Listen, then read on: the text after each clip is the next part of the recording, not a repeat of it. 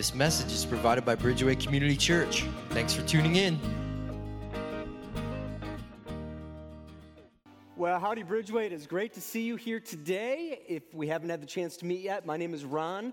Super excited you're here today. As you've already heard a couple of times, we are studying the great book of Galatians, looking at our series, No Other Gospel. I'll kind of tell you right at the beginning uh, my hope in this series is that you would know the one true gospel and then have the discernment to be able to reject all other forms false gospels, fake, counterfeit gospels because those are the ones that will lead you astray. And today, we're talking about fighting for the gospel. I actually want to talk this morning about a topic I don't think I rarely ever hear in the church today, and it's how to defend, how to fight for the gospel. Now, I'll just tell you, I think in a lot of circles, this type of a message kind of gets looked at poorly because Christians kind of have this thinking that, well, you know, I'm supposed to have my private Christian faith. In fact, Jesus was meek and mild, and so I'm supposed to be too, right?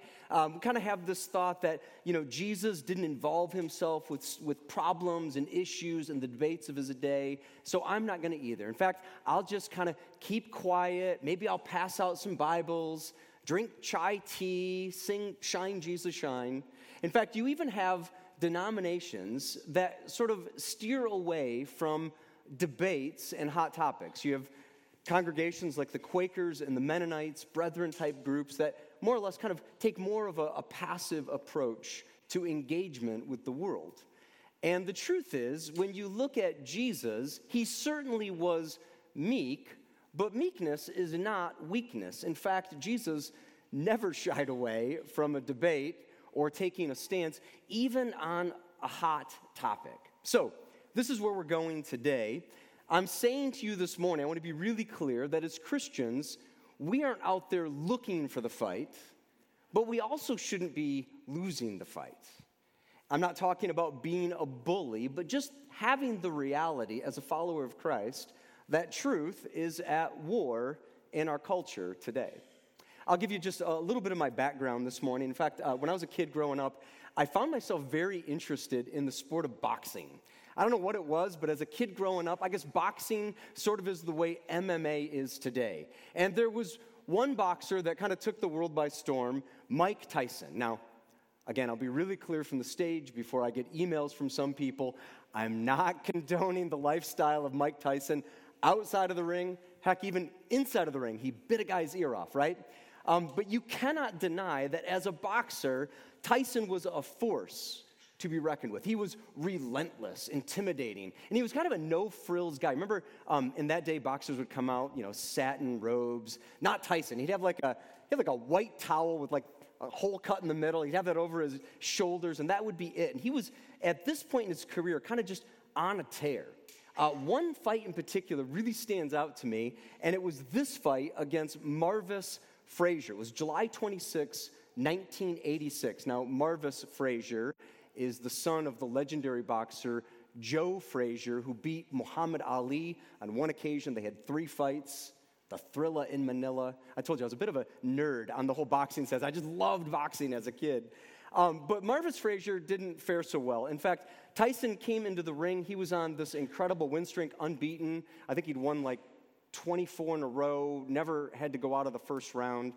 And I sat down. It was at 2:30. This was back before pay-per-view got a hold of, of uh, boxing, and the fight was at 2:30 in the afternoon. I sat down with a can of Coke and a bag of chips.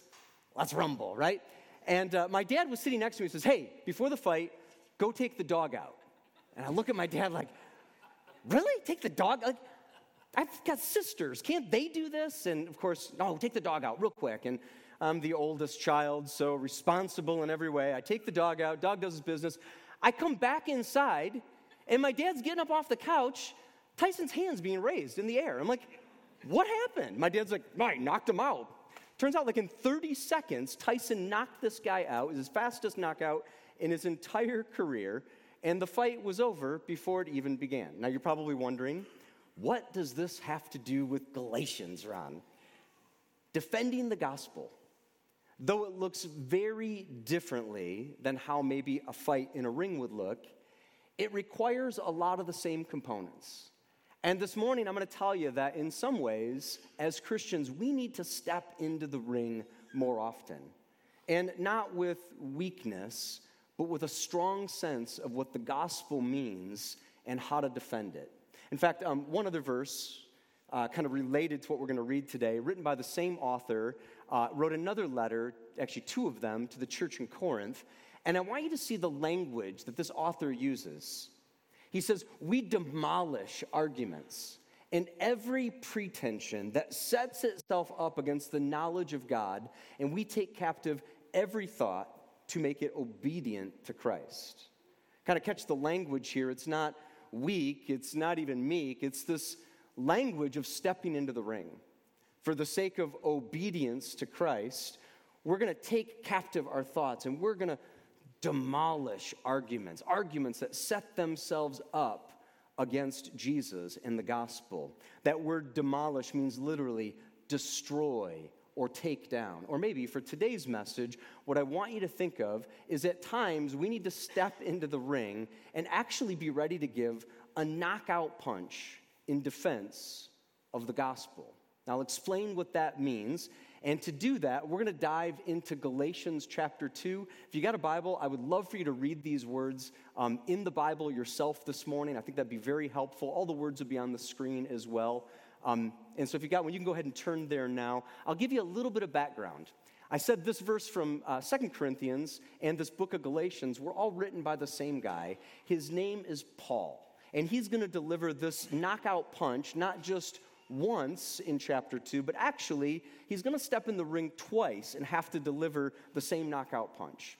If you were here last week, we looked at Paul, and I gave you some of the background on this guy's life, and it's quite incredible.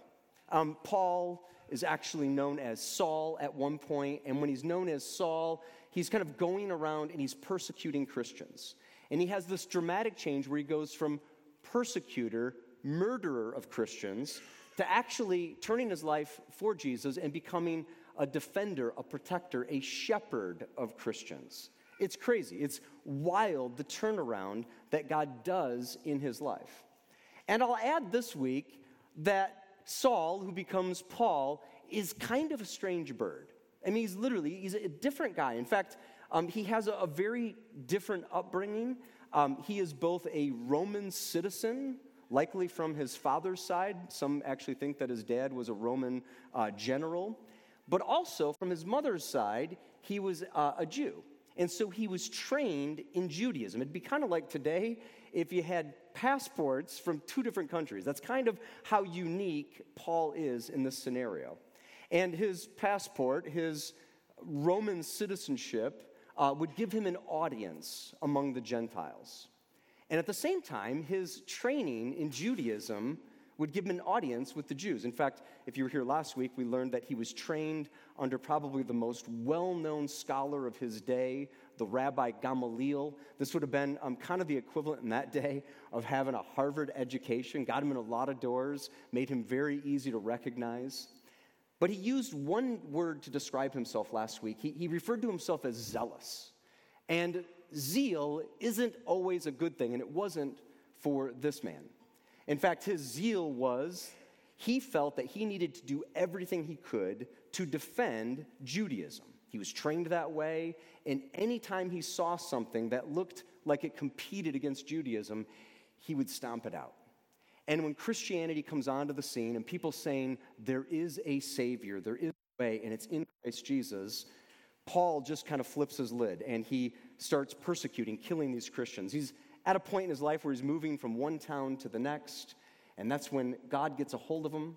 God speaks from heaven in an audible voice. He has kind of a date set on the calendar, calls him out, shines this light down, literally knocks Paul off of his high horse to the ground, and he's blinded for three days. It's in that time when he makes the decision, because we're free to change, he makes this decision to turn his life over to Jesus Christ. And when he does, he becomes this force for good, this heavyweight boxer for Jesus. Kind of fascinating. Um, he was so filled with violence in his old way of life, and he abandons it completely. And now you see that when he steps in the ring, it's not to fight, it's not to put on the gloves. His tactics are going to be, his weapons are going to be his mind and his words. So, Galatians chapter 2, we're going to kind of read through sort of the highlights of this chapter, starting in verse 1. He says, Then after 14 years, I, being Paul, went up again to Jerusalem, this time with Barnabas. I took Titus along also. I went in response to a revelation and, meeting privately with those esteemed as leaders, I presented to them the gospel that I preach among the Gentiles. I wanted to be sure I was not running and had not been running my race in vain. Yet, not even Titus, who was with me, was compelled to be circumcised, even though he was a Greek. This matter arose because some false believers had infiltrated our ranks to spy on the freedom we have in Christ Jesus and to make us slaves. We did not give in to them for a moment, so that the truth of the gospel might be preserved for you. I would call this his first time, his first bout in stepping into the ring. And this time, he's got to deal with these false believers, these false teachers. He calls them spies. He says that they've infiltrated kind of the teaching in the church, and they're teaching this false gospel. Now, it gives you a bit of history. This didn't happen just in a moment. He said that it was 14 years after he'd been saved that he goes up to Jerusalem. Jerusalem would have been sort of the headquarters for the church uh, to reach out and evangelize in the early church. Um, if you remember last week, Paul was hesitant to go to Jerusalem at first. He didn't want to go up there right away. Instead, he went to Arabia, the desert. And in the desert, God really formed in him kind of this idea of what the gospel is. Now, fast forward 14 years, and he says, Now I went up to Jerusalem, and I went there to see the leaders, those who were esteemed in the church, so that I could present to them the gospel that I preach. He's sort of like, Hey, I want to just double check. This is what I believe is the gospel. I want to check it with the church and the believers and make sure that we're in sync. And he gets there, and it's been three years. He's been formed in this gospel. And he finds that in Jerusalem, some things aren't, aren't exactly the way uh, that they should be. And I just want to uh, kind of bring this back to light because he uses the word gospel on two occasions in this text. And we looked at this really carefully in the first week of our series, but I just want to review because the gospel is so important that we know it and that we don't try to add anything to it. That's what was happening in Jerusalem. So, just as a review, we looked at this a few weeks ago that the gospel is very simply the reality that you and I are sinners. We're marked by sin, kind of the original sin of Adam kind of carries into our flesh. And I hope that's not like new news for you. It's the reality. We're all marked by sin. And not only are we sinners, but then by product of that, we live in a world that is evil. I've shared with you, I think every week up here, just these headlines that, frankly, I don't even know what surprises me anymore. Um, I, saw another headline this week, and I'll, I'll pick on my own, I'll pick on pastors. It was a, a pastor that had kind of come to light that he was living this very duplicitous life. He was a preacher on Sundays, sharing the gospel, sharing the good news. And turns out that online he was leading a complete uh, other life as a curvy transgender woman. And when it initially came out, he denied it. He said that he had been part of an internet hack and scandal. And then, as more truth came out, he had to walk it back, and this pastor had to get up and say, Well, what I do in my private life has no bearing on what I do in my public life. And I got to tell you, I, think that that is absolutely the wrong way and the way in which we're not called to live. Our lives should be the same. Our public and our private life need to reconcile. We live in a world where there's a lot of compromising, and that would be evil in our world. Praise God, fortunately, in the gospel, there is rescue. And that rescue is in Jesus Christ and Him alone. And when you've received that grace and that forgiveness, the only response is amen, to praise God, to worship God with the life that God's given you. He's been preaching the same message day in and day out for 14 years. And it has an effect on the people around him. In fact, it has such an effect that people want to be with Paul. Um, in fact, two of the guys are mentioned in this text Barnabas and Titus. Now, Barnabas is kind of an interesting guy. Uh, he actually became a follower of Jesus before Paul. You can read about it in Acts. Uh, he actually was compelled by this message of Jesus, had a piece of property, sold it, took all the money, all the proceeds, and gave it to the church. That's how you're introduced to Barnabas. His name means that he's an encourager. And an encourager is someone that actually puts courage in the people around them. And I love this. I, I don't know about you, maybe I'll just kind of go first in this, but I really like to surround myself with encouragers. Uh, far better than surrounding yourself with critics, right? Like it just kind of goes without saying. And uh, I love that. People who are encouraging, they just sort of fuel you. Um, yesterday, I had, uh, I had kind of a fun day. I did a mountain bike race up in Traverse City. I love riding my mountain bike in the woods. Kind of brings out I don't know, the inner 12 year old in you, right? Like, you know, you know, it's just such a kid moment. Like, I rode my bike up a really big hill and then I went down the hill really fast. Like, it's sort of a 12 year old thing to do, and I'm trying to stay young. So I'm, I'm doing this race, and this guy comes up next to me and he, he kind of looks at me and he says, Great job, as he goes in front of me. And I'm thinking to myself, I should be saying, Great job to you. You just passed me. And I just noticed this guy was just kind of a hoot the whole ride. Like I tried to stay with him because we'd be going up a hill and he'd say, Whoa, that's hard. We can do it, you know? And then I'm kind of like, All right, I can do it because this guy says I can. And going down the hill, he's like, Woohoo, you know, just hooting and hollering. And every person we would pass, I started calling him the great job guy because he'd just pass somebody and say, Great job.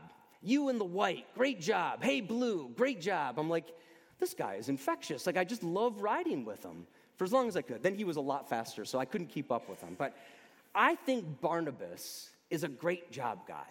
You know, just a great job guy, just always looking to put courage in the people around him. And I think he did that for Paul on many occasions. Titus is another guy impacted by the gospel. Um, likely, Titus is younger, maybe in his 20s, some scholars believe, and he gets saved because of the preaching of Paul. So Titus kind of has this relationship with Paul as his pastor, and it really turns his life around for him. You got to kind of notice in this text that we're talking about defending the gospel, but it is never a solo project. In fact, this is just sort of oozing with community in the right way. In fact, I was thinking about this, I was thinking how, how Paul, without community, could really just be defending the gospel for his own gain, right? I mean, he could be like, I'm going to defend the gospel because it makes me look really good, right? And I'm this big force in the world because I've got all these credentials. And it's not like that at all for Paul. He's gathering this community. And it's not just community for the sake of, oh, I've got I've got some people around me. Hey, we work together or we work out together. It's not, oh, we've got this same hobby called the gospel, right? And we're defending it as a hobby, kind of like we're getting the band back together, right? It's not that. In fact, what it really shows is there's a change in the life of the people around you when you defend the gospel. And that brings me to my first point that defending the gospel brings freedom. It doesn't create rules, it actually creates freedom and especially in this story, for that second gentleman mentioned, Titus. Let me read this very strange verse that I read. Let me read it again. Verse 3 it says, Yet not even Titus, who was with me, was compelled to be circumcised, even though he was a Greek. Now you got to kind of read between the lines here because, I mean, think about it. Titus, 20, 25 year old young man, um, and these spies in the church had come along and said, Hey, well, if Titus really is a follower of Jesus, well, then he'll have this little surgery too, right? Like he'll undergo, not as a baby, but as a full grown man, circumcision. And now you get what Paul says, right? I mean, Titus is like, not compelled, right? Like, I'm not interested in having that surgery, right? Like, not interested at all. I mean, can you imagine that? That was happening in this church. And Paul takes this really strong stance. He delivers this knockout punch that the gospel is Jesus plus nothing. Don't add tradition, don't add culture. In fact, I love the way he ends this section. I think this is going to be my new life verse. He says, We did not give in to them, not for a moment, so that the truth of the gospel might be preserved for you. I think when you read this, you have to have this appreciation for the fact that Paul got in the ring and he defended the gospel as the gospel alone. It's not gospel plus anything.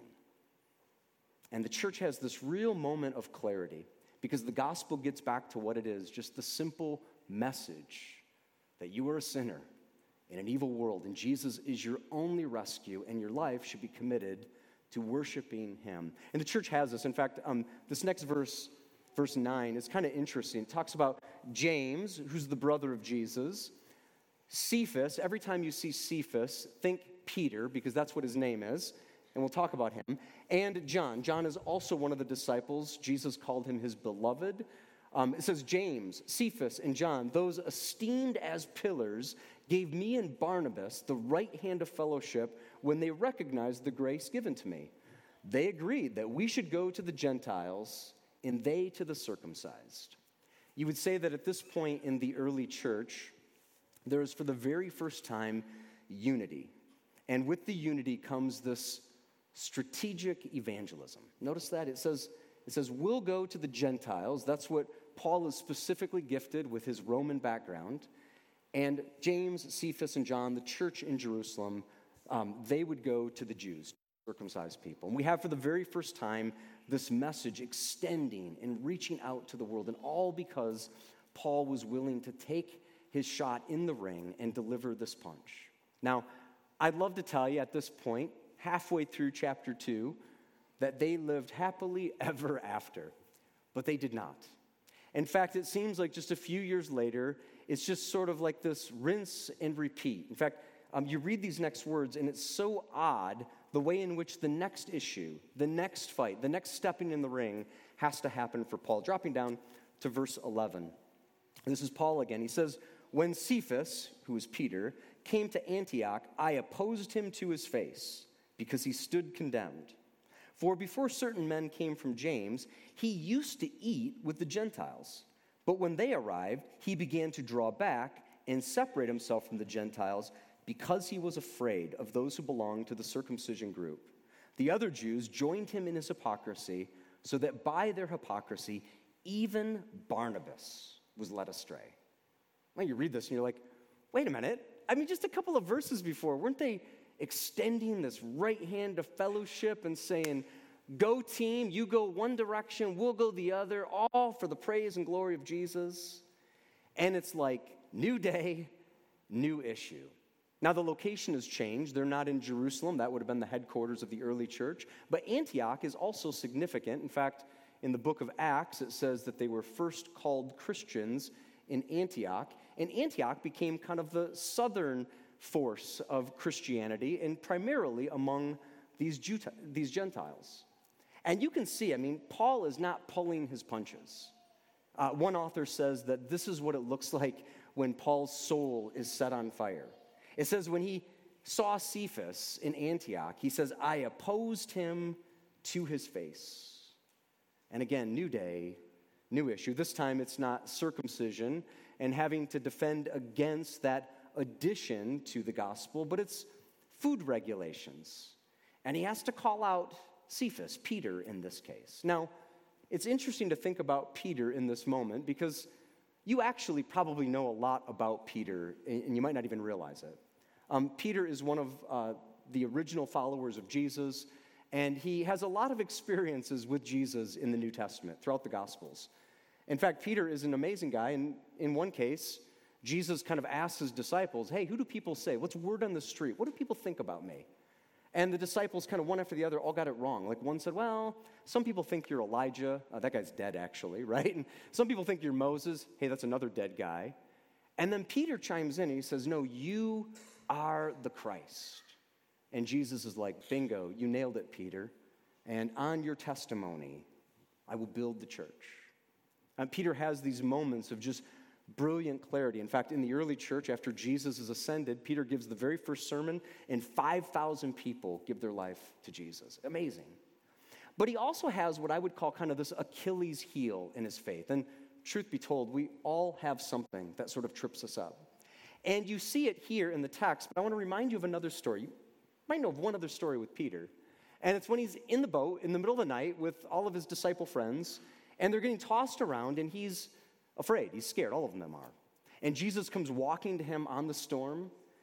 And Peter says, Jesus, if that's you, call to me.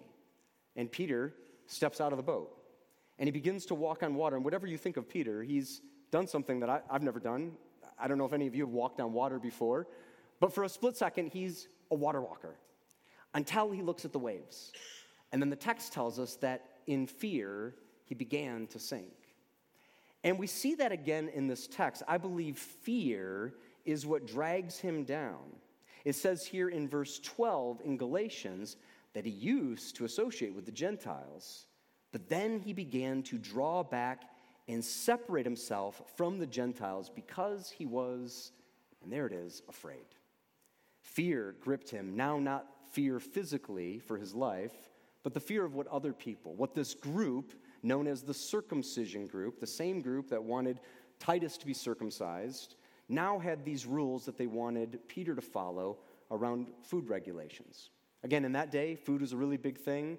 Uh, Jews felt that, they, that any uh, food that came from the hoof was unclean, so no pork, no bacon.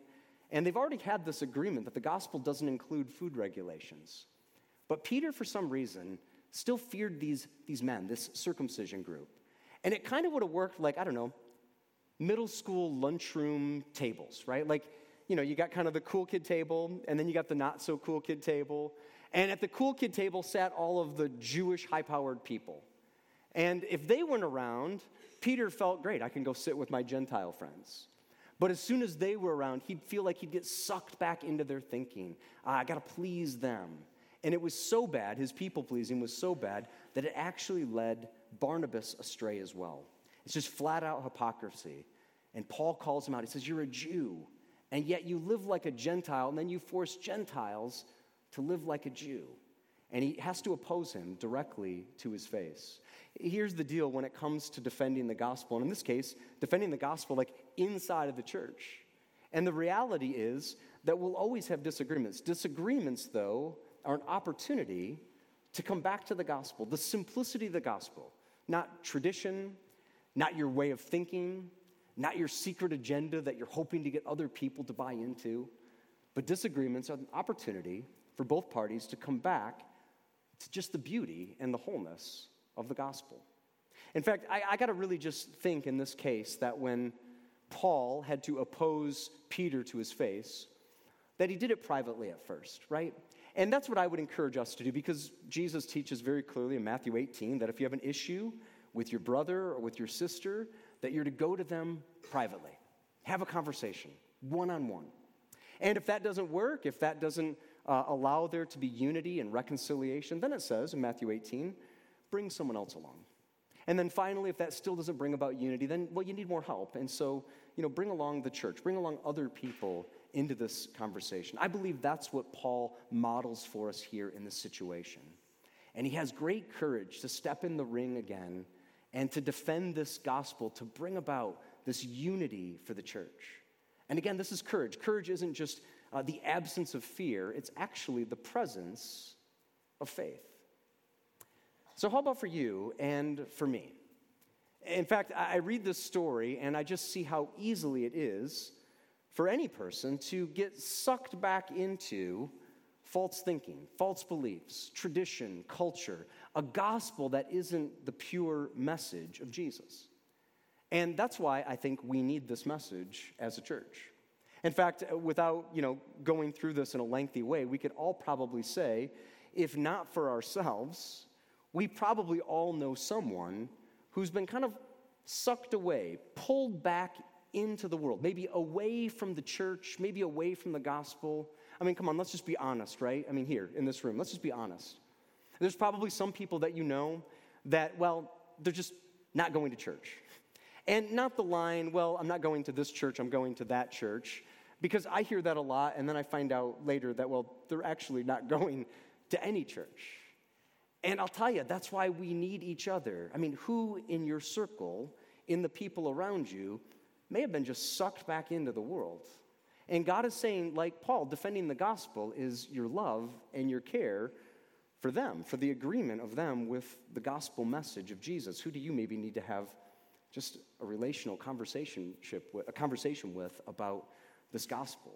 Maybe in other ways, maybe you've been more like Peter. Maybe you've been separated. Maybe you've separated yourself from some people because, well, I don't agree with that tradition. I don't follow that way. I don't worship that way. That's not the song I like. And, and you've separated yourself, and you're hearing this message and defending the gospel is this requirement of unity together. Maybe it's fear. Maybe you're here this morning and, and you really resonate with you see things in the world and they're evil, and, and maybe they're, they're evil or they're just against this Christian worldview, and you want to speak out against policies that you see in our world or in government or in the way marriage is portrayed. And you think, well, I don't know, I have a lot of fear. What are people going to think of me? I want to remind you, uh, as Pastor Mike said a couple weeks ago and Justin this morning, um, we, want, we want to put courage into you.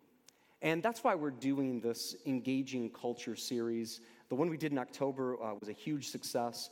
The one coming up this Tuesday, I would just remind you don't miss this event.